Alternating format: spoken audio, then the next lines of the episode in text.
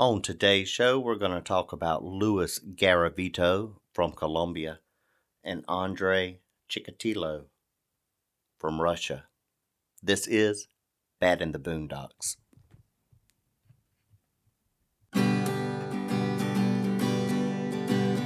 Bad in the Boondocks.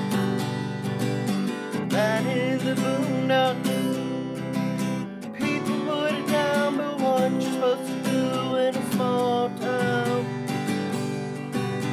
Bad in the Boondocks. Bad in the Boondocks. Lord have mercy, can't help being bad in the Boondocks. Hey, and welcome to Bad in the Boondocks. As always, I am Stan, And I'm Jeru. and we are glad that you're listening. Yeah. Um, a few little housekeeping. Get that broom out. Just kidding. Um, first, remember our new website is live. It is www.badintheboondocks.com. You can go there, do everything. You can subscribe directly to whatever podcast situation you use. You can listen. You can review straight from there. You can um, links to our Facebook, Twitter. Also, you can get in touch with us. And if you like the show and you want to support us, keep us independent without ads, please visit our Patreon page. Go to patreon.com, Bad in the Boondocks. We have three tiers. Each tier has its own great rewards. We have our first episode out for patrons only, waiting on our patrons to subscribe before we do any more episodes. And also, remember, we are going to be at True Crime Podcast Festival this year in Chicago. So go get your tickets so that you can meet us and we can meet you and all that good stuff. And I think that's all of that Uh, is all of the housekeeping, I believe. Yeah, I think so. And folks, just hold on tight, buckle in, cook you some popcorn, get you a glass of wine. This is going to be a Longer one. yeah. I'm going to go first.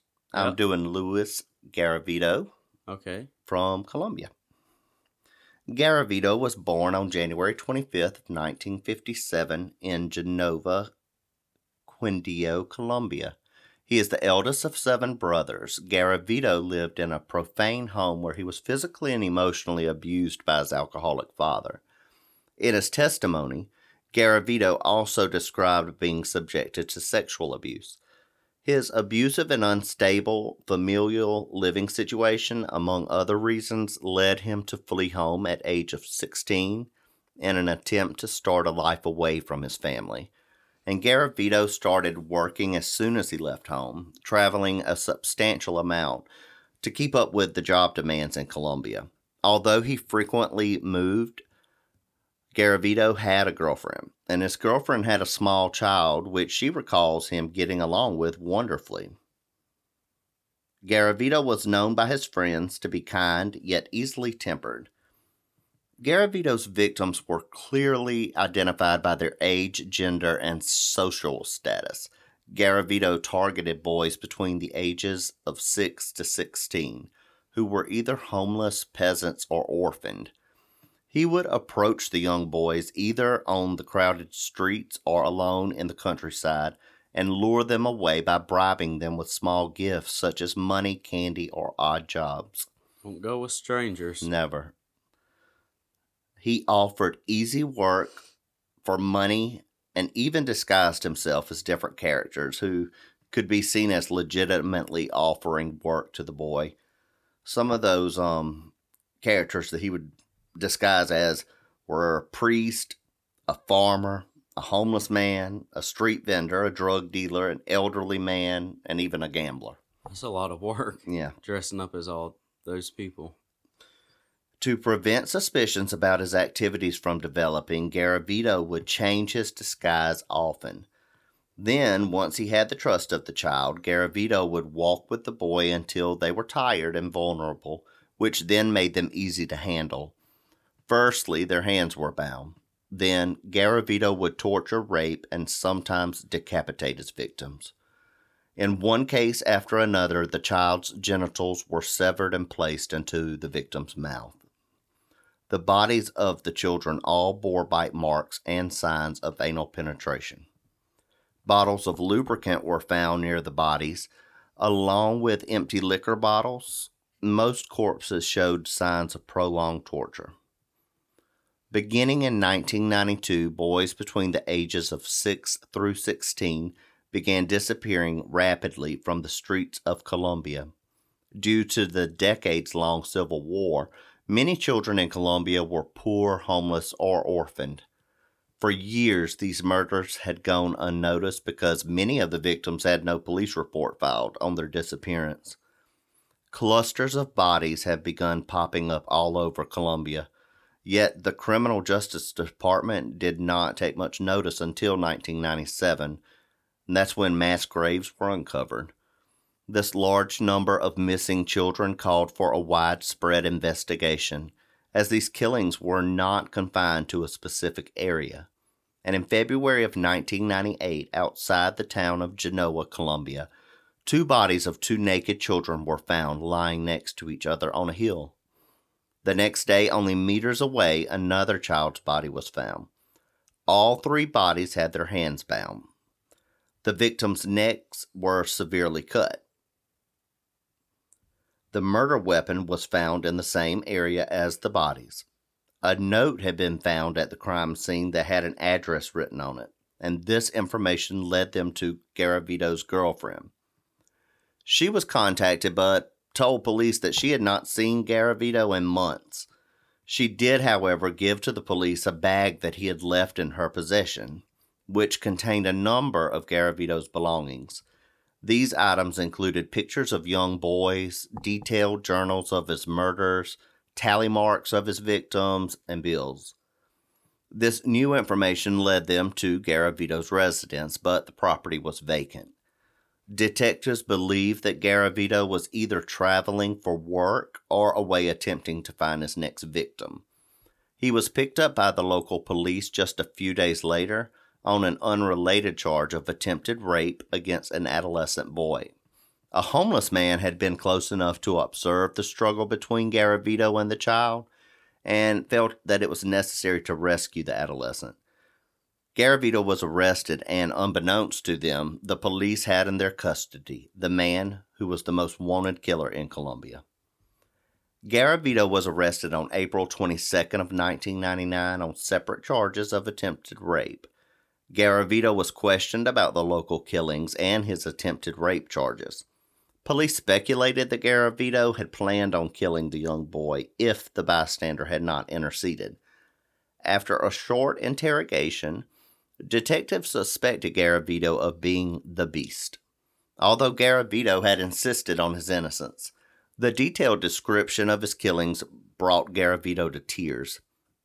For Colombia's Justice Department, Garavito's confession was not enough. Garavito had an eye condition which was rare, and it was only found in men of a particular age group. His glasses were specifically designed for his unique condition. These particular glasses were found at the site of one of the mass graves.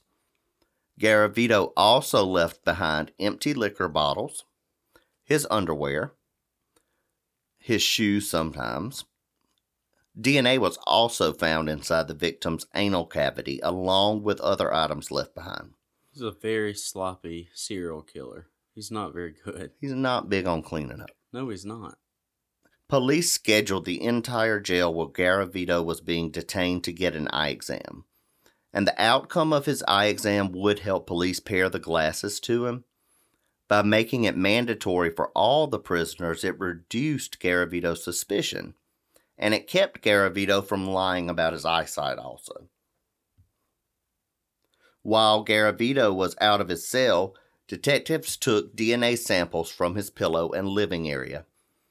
The DNA found at the crime scene was a match to the DNA found in Garavito's cell. And here we go. Garavito confessed to murdering 140 children. Good God. He was charged with killing 172 throughout Colombia. Garavito was found guilty on 138 of the 172 accounts. The others are still ongoing. Yeah. Although the maximum sentence for murder in Colombia multiplied by 138 comes to 1,853 years and 9 days, Colombian law limits imprisonment to 40 years. That's messed up though, because he killed all those pe- all those children and stuff, and then only has to go for forty years. Well, No, because Garavito helped the police find the victims' bodies, his sentence was further reduced to 22 years. What was the need to even find the bodies if you're going to reduce the sentence? I don't understand. I guess of the victims' families, but a lot of them didn't even have anything, you know. No, because they were Were no police, yeah. It's not justice for the children. no. Luis Alfredo Garavito is serving his sentence in a Colombian prison, the exact location of which is unavailable to the public. Worried about his safety and well being, because that's what you want to do is worry about his safety and well being. exactly. Garavito has made an arrangement with police. Police cooperation and his continued good behavior has ensured Garavito's safety within the prison walls. He's held separately from all the other prisoners because it's feared that he would be killed immediately. Maybe that's what needs to happen. Yeah. He is paranoid of being poisoned, therefore, he only accepts drinks given directly to him by individuals who he trusts. His guards are on very good terms with Garavito because they say he's relaxed, positive, and respectful towards them. Well, yeah, because he only has to serve 22 years for all those killings. Well, he's considered to be a well behaved inmate with a positive attitude, and he is scheduled to be released in the year 2021. Yeah, two years from now. Yeah, and I'm sure he won't go right back to doing what he was doing. Of course he will. That is so messed up. I don't see how they can. You know that those other prison inmates, because they probably have more um time than him for doing less than. Oh, I know, did. but you can't get over forty years. Uh, but I, I mean, I don't think I would have offered a deal. Oh no. All right, well, that was Louis Garavito, the douchebag Yeah. that's serving nowhere near the amount of years. Mm-mm. Mm-mm. And now, before you start your story, I want everybody to listen to a promo from one of our friends, another podcast that I really think y'all will enjoy. Hey guys, I'm your host Amanda, and this is The State of Perfect Balance. I just shot my dad. I just shot my dad. Sam called on the phone and he said, uh, For God's sake, Fred, get over here quick. I think they've killed Meryl. The State of Perfect Balance is a true crime podcast in a genre all its own. We're a husband and wife team researching, writing, and delivering stories in a way that focuses on victims and their families. Join us every other week as we look at murders in the smallest of towns across Ohio, the State of Perfect Balance. Now sit back, relax, and enjoy this episode brought to you by our friends. All right. The State of Perfect Va- Balance is a really good podcast. I've actually binged it the past few days. Yeah. And I would actually suggest for all of our listeners to It's do the actu- same. Yeah, it's actually really good. Yeah. I like it. Yeah. All right. So, do you want to get into your story? I sure will. Now this one's a little bit longer one, so you might want to get relaxed okay. as I talk about Andre Romanoff Chikatilo. Yay! I actually said it right this time. And I like him. I mean, I don't like him, but I think he's very interesting. Very. On October 16th, 1936, Andre Romanoff Chikatilo was born. His parents were both collective farm laborers. They lived in a village in rural Ukraine, Ukraine, a territory ran by former Soviet Union. The family worked hard because of Stalin's enforcements brought hardships to the country. The family lacked food and oftentimes had to eat leaves and grass. Wow. How do you even get full off of that? it's like I mean, you would it'd be like salad, I guess. Oh yeah, you could eat like spinach or Leaves, I mean, off the trees. I guess. Yeah, yeah, Cows yeah. do it. They eat grass. Mhm. stuff. The fam. Oh yeah, there were no obvious problems early on with Chikatilo, and appeared to have a normal relationship with his parents. On June the twenty second, nineteen forty one, Hitler's army attacked on the Soviet Union. Andrei's father, Roman, had to go fight for the Red Army. Roman was captured by the enemy and spent the rest of the war as a prisoner. The Nazis now occupied most of the Ukraine, and Chikatilo experienced gunfire, bombings, and fires. At this time, he and his mother shared a bed. But he suffered from hydrocephalus, which was diagnosed at birth, which made him wet the bed. So, his mother, because of his accidents, regular beat, regularly beat him and scolded him for it. How old was he now? He was still really young, like six, I think. Uh, okay. Yeah. Um, his mother told him a story which would stay with him for the rest of his life and have may contributed to the heinous crimes he committed. She told him that in 1934 his cousin had disappeared from the vill- village and had been kidnapped. She told him that his cousin had been eaten by the locals and no, he was five at the time. And being five at the time, his mother told him and this left a scar in his mind that never went away. Well, yeah, it would at five. Exactly. He wasn't just horrified, though, by this gruesome tale, he was also fascinated. Oh. Yeah. In 1943, Chikatilo's mother gave birth to his half sister named Tatiana. Now, this is this is Russia, so like these names are very hard to pronounce. The father is known unknown as Roman, as Roman was away at the war at the time she had the baby. So the father's unknown. Oh, okay. Roman was away. okay. Yeah, some believed this was a result of rape by a German soldier, which is not unlikely considering the Germans controlled most of the area at the time. A year after Tatiana was born, Chikatilo started school, and it came no surprise that he didn't really fit in with the other kids. He was shy and secretive, and at the time he was still wetting the bed. School was also hard for him because he couldn't see very well because of his chronic short sightedness, making it difficult for him to see the board during lessons. But instead of telling anyone, he kept this weakness to himself and suffered alone. He did not get his first pair of glasses till he was 30 years old. Wow. In 1945, his father, Roman, was allowed to return home to his family, but his welcome was not considered heroic because of his capture. This brought shame to the family. Word spread to school, and now Chikatilo was being bullied for what his father did. Regard the bullying, he was actually a decent student, um, excellent in English, and he had an extraordinary, extraordinary, extraordinary ability to remember things, including the constant ridicule of his classmates. Those Russian words. I man. swear to you, they get to you every time. Gosh darn.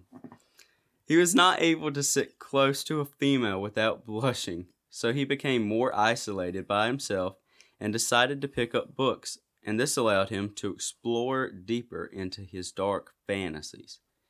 Despite his shortcomings, he was not an ugly boy, and by his teens he was a strong, handsome man who was a model student. May I just say that Hmm. later in life he did not age well then. No, no, no, no, no. no. Um, at, and during his teens, he was not bad looking at all. but Uh, I later haven't seen a on, picture. he Do you have a picture of it? you can look it up. I mean, we'll probably Uh. put it on the website, and All right. yeah.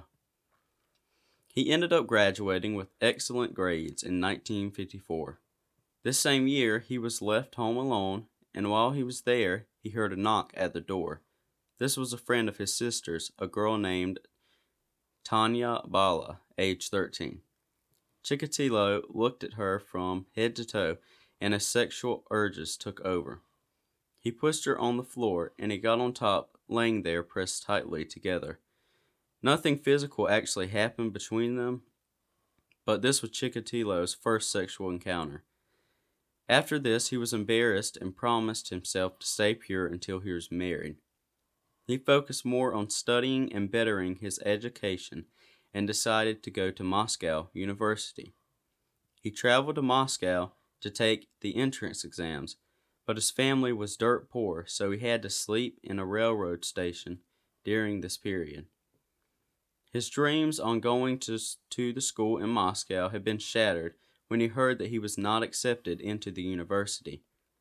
Chikatilo developed a deep hatred towards his father, convinced the reason he didn't get in was because his father's capture in the war. Since his dreams were crushed, he ended up going to a local technical college for a course in communications engineering. During this time, he had his first girlfriend, and of course, it was with one of his sister's friends, and the relationship lasted less than two months.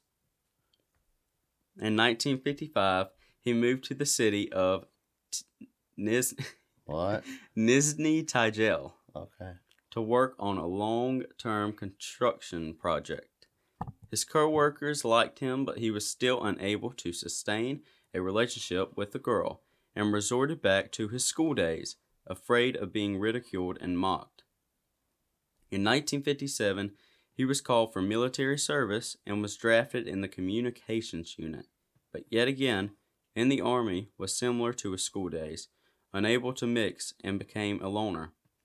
He chose not to go out in the evenings with girls like his fellow soldiers. Instead, he spent his time alone in the barracks, listening to the radio and studying politics. I'm surprised. How much fun! Yeah, but I'm surprised that they allowed him in the army or didn't make him get glasses. Because don't you get like I don't know. screened? Yeah, you do have to get I thought that ex- that's uh, maybe not in. Russia. Probably not in Russia, but they do At some crazy time. stuff, I'm telling you. After his service was completed, Chikatilo moved back into his family home, but did not stay long. Being 24 years old, with ambitions, he decided to move some hundred miles away to Russia. When he got there, he found a job working as a telephone engineer in a small town of north of Rostov. Things were going good for Chikatilo, having purpose and finally having his own place. But about a year later, his family moved in with him in his one bathroom, one bedroom apartment. Poor thing. I know, and you know how they must have been yelling and screaming all the time. God. Short, shortly after they moved out and got their own place close by, his sister Tatiana met a man from the town and married.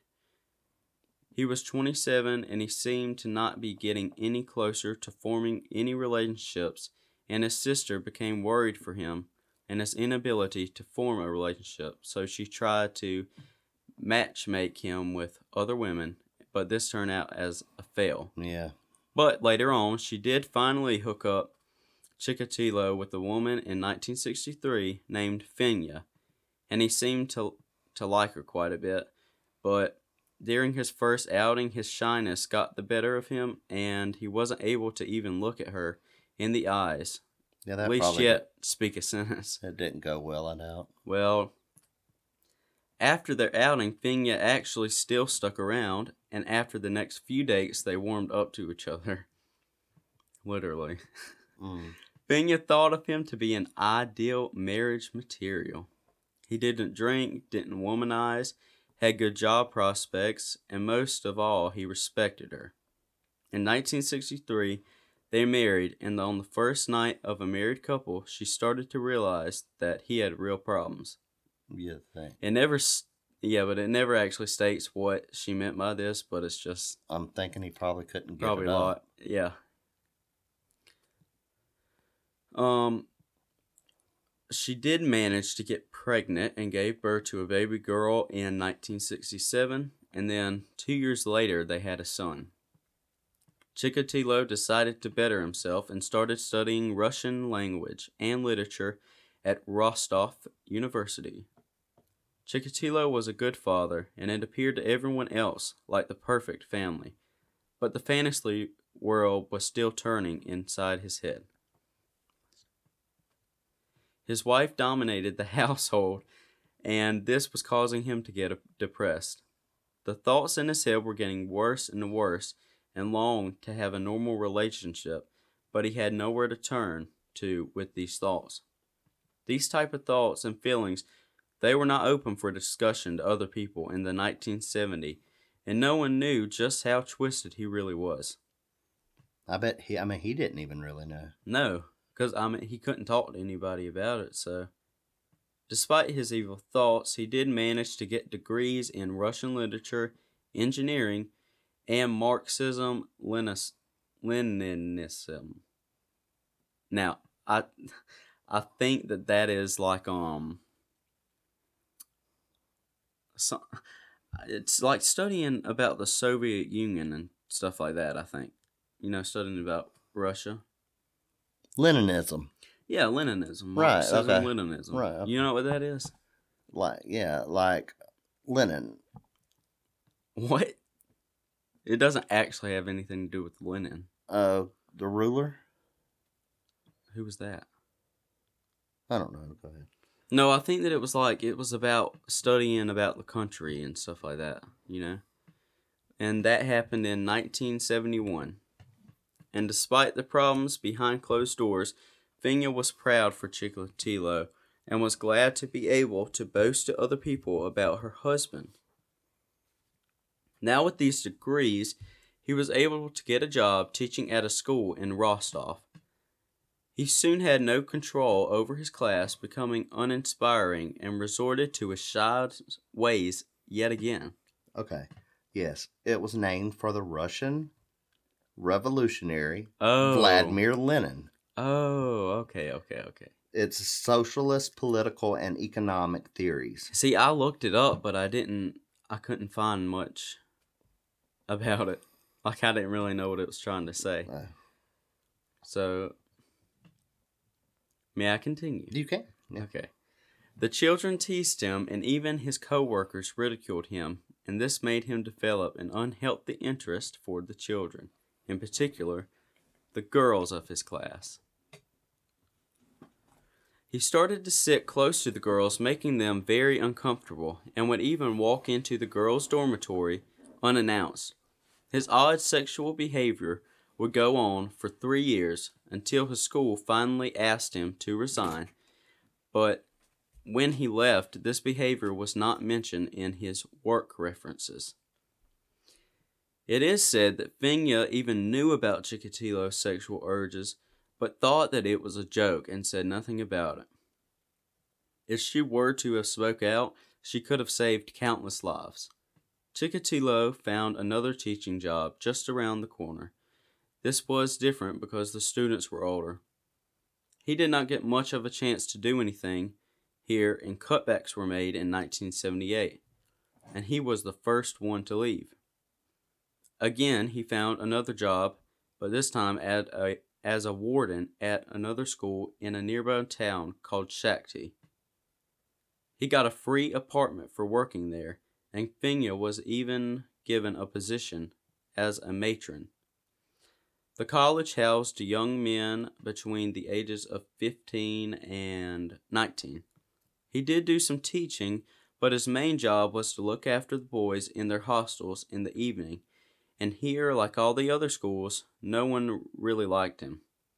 The staff and students disliked him, and the boys were total chaos when he was on duty. He did end up sexually assaulting a boy when he was sleeping, but of course, since this sort of thing was not talked about during this time, this was kept quiet. Without the family knowing, Chikatilo bought a one room house in an attempt to build a secret life away from the family where he could unleash his sexual desires without anyone knowing. He would lure men and women, mostly prostitutes, back to the house, promising them money or food in return for sexual favors. He did attempt to lure children back to the house, but most times they would run back to their parents. On December 22, 1978, Chikatilo caught his first victim, nine year old Helena Zakhanova. Helena was walking home after staying late at a friend's house when Chikatilo approached her and started talking. She then told him that she needed to use the restroom. I would have just used it outside. Exactly. He then invited her back to his place, in which that would be the last time she was seen alive. As soon as she walked through the door, he struck her, sexually assaulted her, and then jacked off while he wildly stabbed her. After Chikatilo killed poor little Helena, he threw her body in the Grushtavaka oh, River. I'm not sure if that's right. Well, it's Grushavok River. Then went back to the family home to clean himself up. Helena's body was then washed up three days later, and this killing excited Chikatilo very much, enjoying the struggle, before killing his victims as soon as well as he enjoyed the blood. Again, the same circumstances, like like with Finya, there was a chance for him to be stopped. People living near his home tipped off the police about the strange man that was visiting there, and they believed he used the home as a type of love nest. Love nest. Neighbors also told that on the night of Helena's disappearance, the light in the house was left on all night, which was strange since he never stayed the night and the house light was never left on. He was then questioned eight times about Helena's murder. Eight. Yeah. And about his past working at other schools. Finya provided an alibi for him, saying that he was home with her all night, which was not true since she was working at the time at the time, and the police accepted this despite the strong evidence pointed straight to Chikatilo. You would have thought that with eight times of questioning, they would have checked out her if she Exactly. was home. Yep. Now, with him off the list, they charged a man by the name of Alexander Kravachenko, just say that that's right, who had been arrested for similar crimes and confessed to this murder, even though that he didn't do it. Four years later, he was killed by firing squad for a crime he did not commit. This brought suspicion on Chikatilo, and shortly after, the place in which he worked asked him to resign due to cutbacks, and again he found himself looking for a job. He then stopped his teaching jobs and got a job as a supply clerk at an apartment. I mean, no, at the Rostov's local industrial complex, with which disappointed the family. Where did you get apartment from that? I don't know. No, I accident I accidentally skipped the Oh. line. okay. Yeah, because the words are so small, but then you don't want to do them so big because then the papers pile up. So, well, this job also came with an apartment that the family moved into, and even though that this job was a letdown, it was best suited for Chikatilo because he was alone most of the time and it required him to travel. And he was he still married? Yes, he's still married to. He's going to be married to Finya the whole time.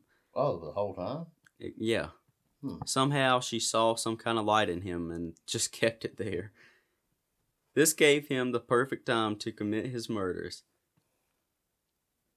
Um, since he would be gone for days at a time, but since he was in the hot seat at the time with police, he waited three years before he attacked again. Well, that was nice of him. On September 3rd, 1981, he struck again, this time a 17 year old girl by the name of Larissa Takachenko. Sorry, everyone, for these names. I, I, I didn't apologize at first because I knew that these last names and some of the first names are all kind of wonky, but he picked her up in the middle of Rostov City on one of his business trips. She went with them without question, even though that he was much older than her, hoping he would give her food, drink, and a good time. oh shoot! Yeah. They walked along the path in a wooded area on both sides before he s- snapped and led her into the woods. He then brutally attacked her, strangling, stabbing, and then finally gagging her with leaves and dirt to stop her from screaming, and then he mutilated her. This killing gave Chikatilo the feeling he had been longing for all of his life. Larissa's poor body was found partially covered with dirt the next day. Nine months later, in June of the following year, he went on a killing spree. His next victim was 13 year old Leyuba Baryuk. and as she was running errands for her mother, she was stopped by Chikatilo, who was on another business trip. He then stabbed her face and eyes and left her body partially covered in the summer heat before her skeletal remains were discovered two weeks later. Ugh, that didn't take long. Mm-mm. Over the next months, Chikatilo killed another six children, brutally beating, stabbing, and mutilating their bodies. Then, in September, there was a change from females to males, and he targeted two young boys. He then beat and stabbed nine year old Irina Korobelaskova and 15 year old Sergei Kuzmin. His last known killing of that year was a 10 year old girl by the name of Olga Stalomichinok. Mm. Stalmachinok. Oh. That, I think that's as go. close as you're going to Mm. get. But now, he was not satisfied with just killing his Satisfied? Sa- satisfied. I'm not sat- satisfied. I'm not sat- satisfied. satisfied. But now he was not happy with just killing his victims, and most of his victims would have over 30 stab wounds to the stomach and genitals. Sometimes he was to use the knife as a penis and stick the knife inside their vaginas. In a number of cases, he ate the sexual organs or removed other body parts, such as the tips of their noses or tongues. The common pattern was to inflict damage to the eye area, slashing across the sockets and removing the eyeballs, an act which Chikatilo later attributed to a belief Oh, well, let me add. Can I guess?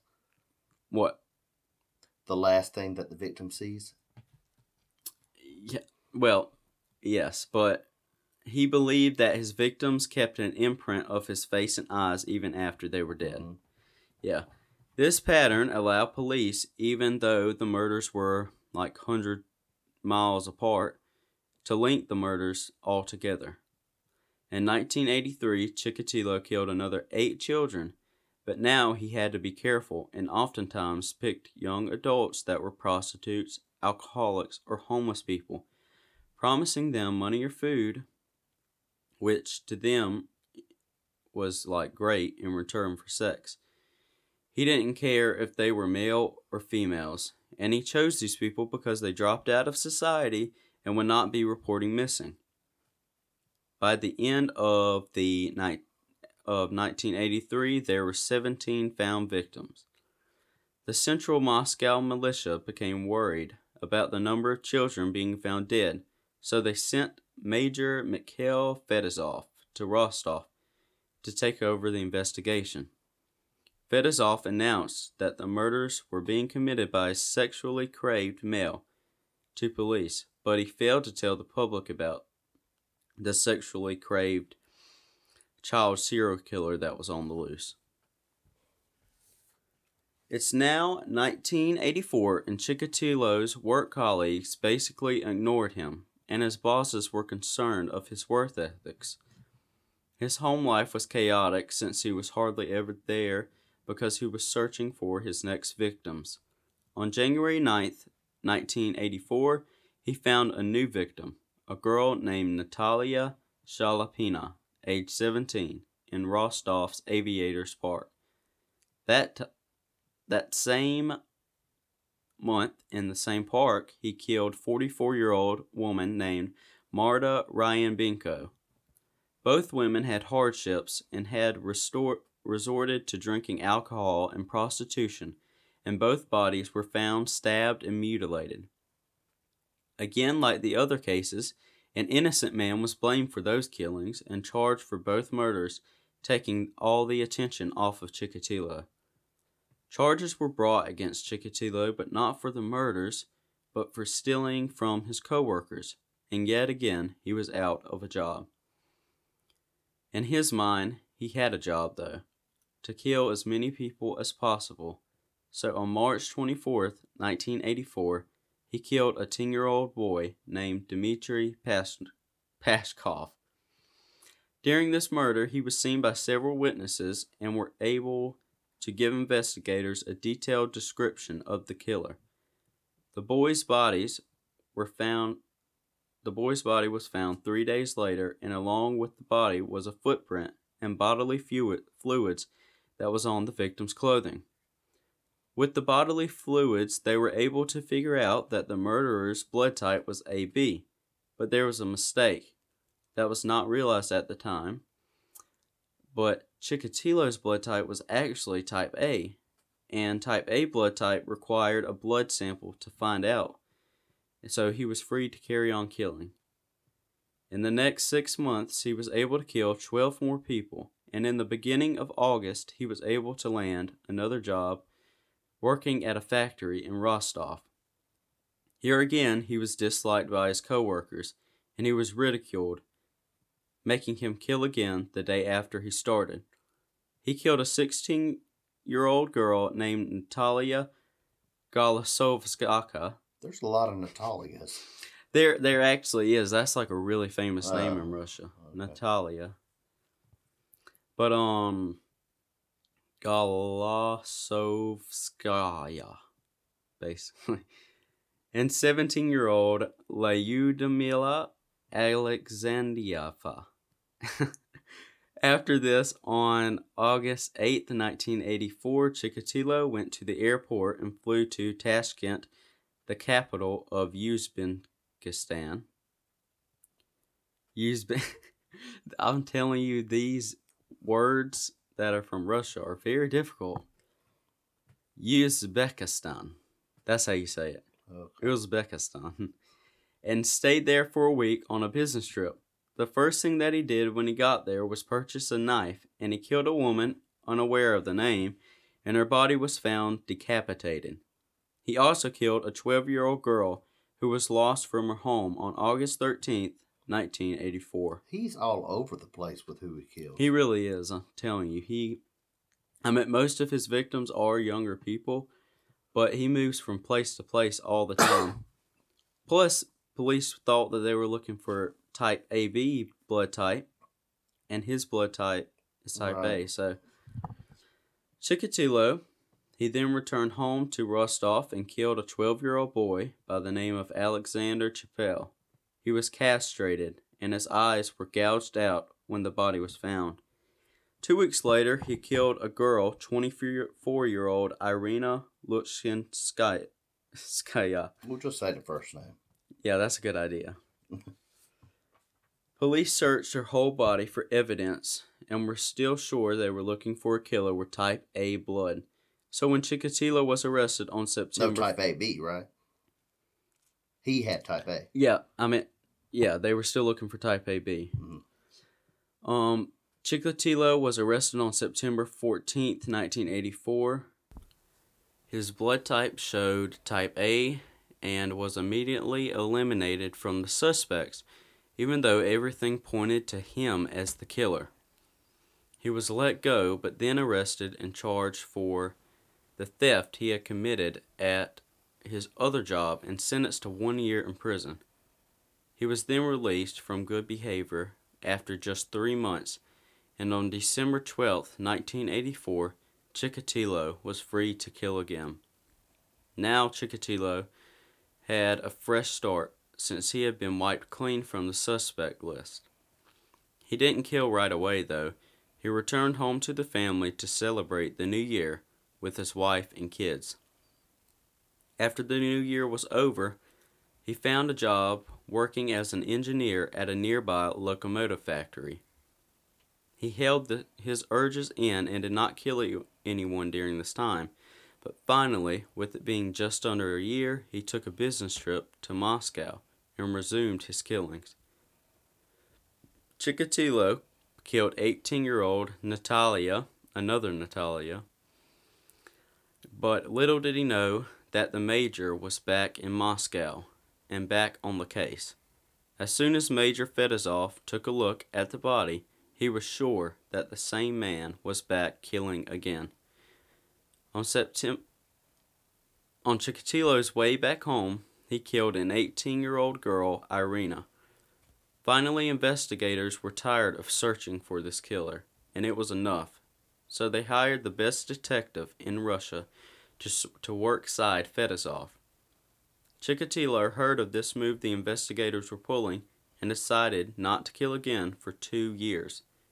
But finally, on May 16, 1987, he was sent on a business trip to the town of Revda, where he murdered a 13 year old boy.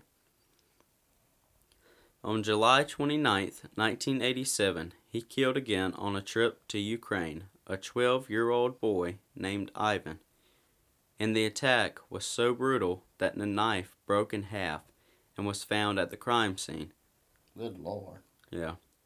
The next two years, he murdered nine more victims, mostly children, and cut off parts of the bodies to effectively carry and dispose of them. When the police found the bodies, they were all cut up. The girls' nipples and uteruses were cut off, and the males' genitals and tongues were cut off. 1990 would be the last year he would be able to kill. He started a new job and killed eight more people. At a train station, he made friends with a 22 year old named Svetlana. But little did he know she would be Chikatilo's last victim.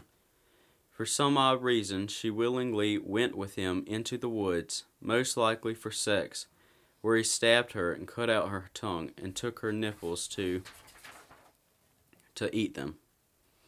On November 20th, 1990, he was under heavy surveillance as police now know that Chikatilo's the killer. He tried to approach a young boy despite the surveillance, but the young boy was called by his mother. Three police officers saw this and approached him and arrested him. When they searched his bag, they found a knife, rope, and pocket mirror. Chikatilo was interviewed by a psychiatrist named Alexander, and he told him about the murders he had committed. He then, over the next few weeks, admitted to killing 52 people and even pointed police to some of the places he had hidden his undiscovered bodies and described how he cut up his victims and ate them. With all of his confessions, this helped build an extremely strong case against him. The jury decided he was sane at the time of the murders, but there was a lesion on his brain, which could have caused him brain damage. Chikatilo was charged with 53 murders and was found guilty of 52 of them because the one didn't have enough evidence to convict him. But he actually confessed to 56 murders. On April 14, 1992, he went to court and was held in a cage during trial because he was too dangerous to be let out. In court, he acted erratically, shouting, changing his statements, and even dropping his pants and waving his genitals and penis around.